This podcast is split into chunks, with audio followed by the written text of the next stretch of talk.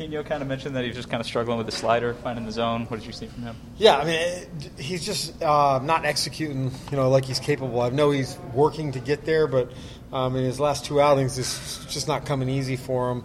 Uh, he's going to continue to compete, but I, I do think when you go out there and all you have is, is a fastball, certainly against the offense that they put out there against him, they're going to make him pay. So when he fell behind, that and falling behind, I felt like he, he, there were a lot of two oh, two one, three one counts, uh, and good hitters kind of got to him.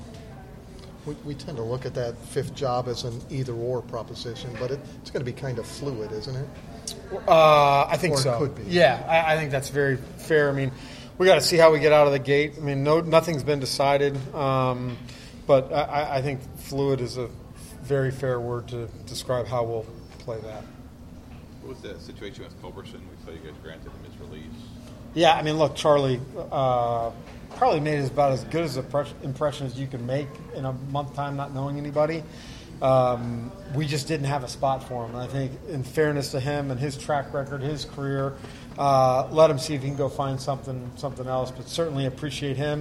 Um, I think that he enjoyed being here, uh, and he, you know, hopefully he, he latches on because he can certainly help a team um, with you know his versatility and coming in and giving good at bats.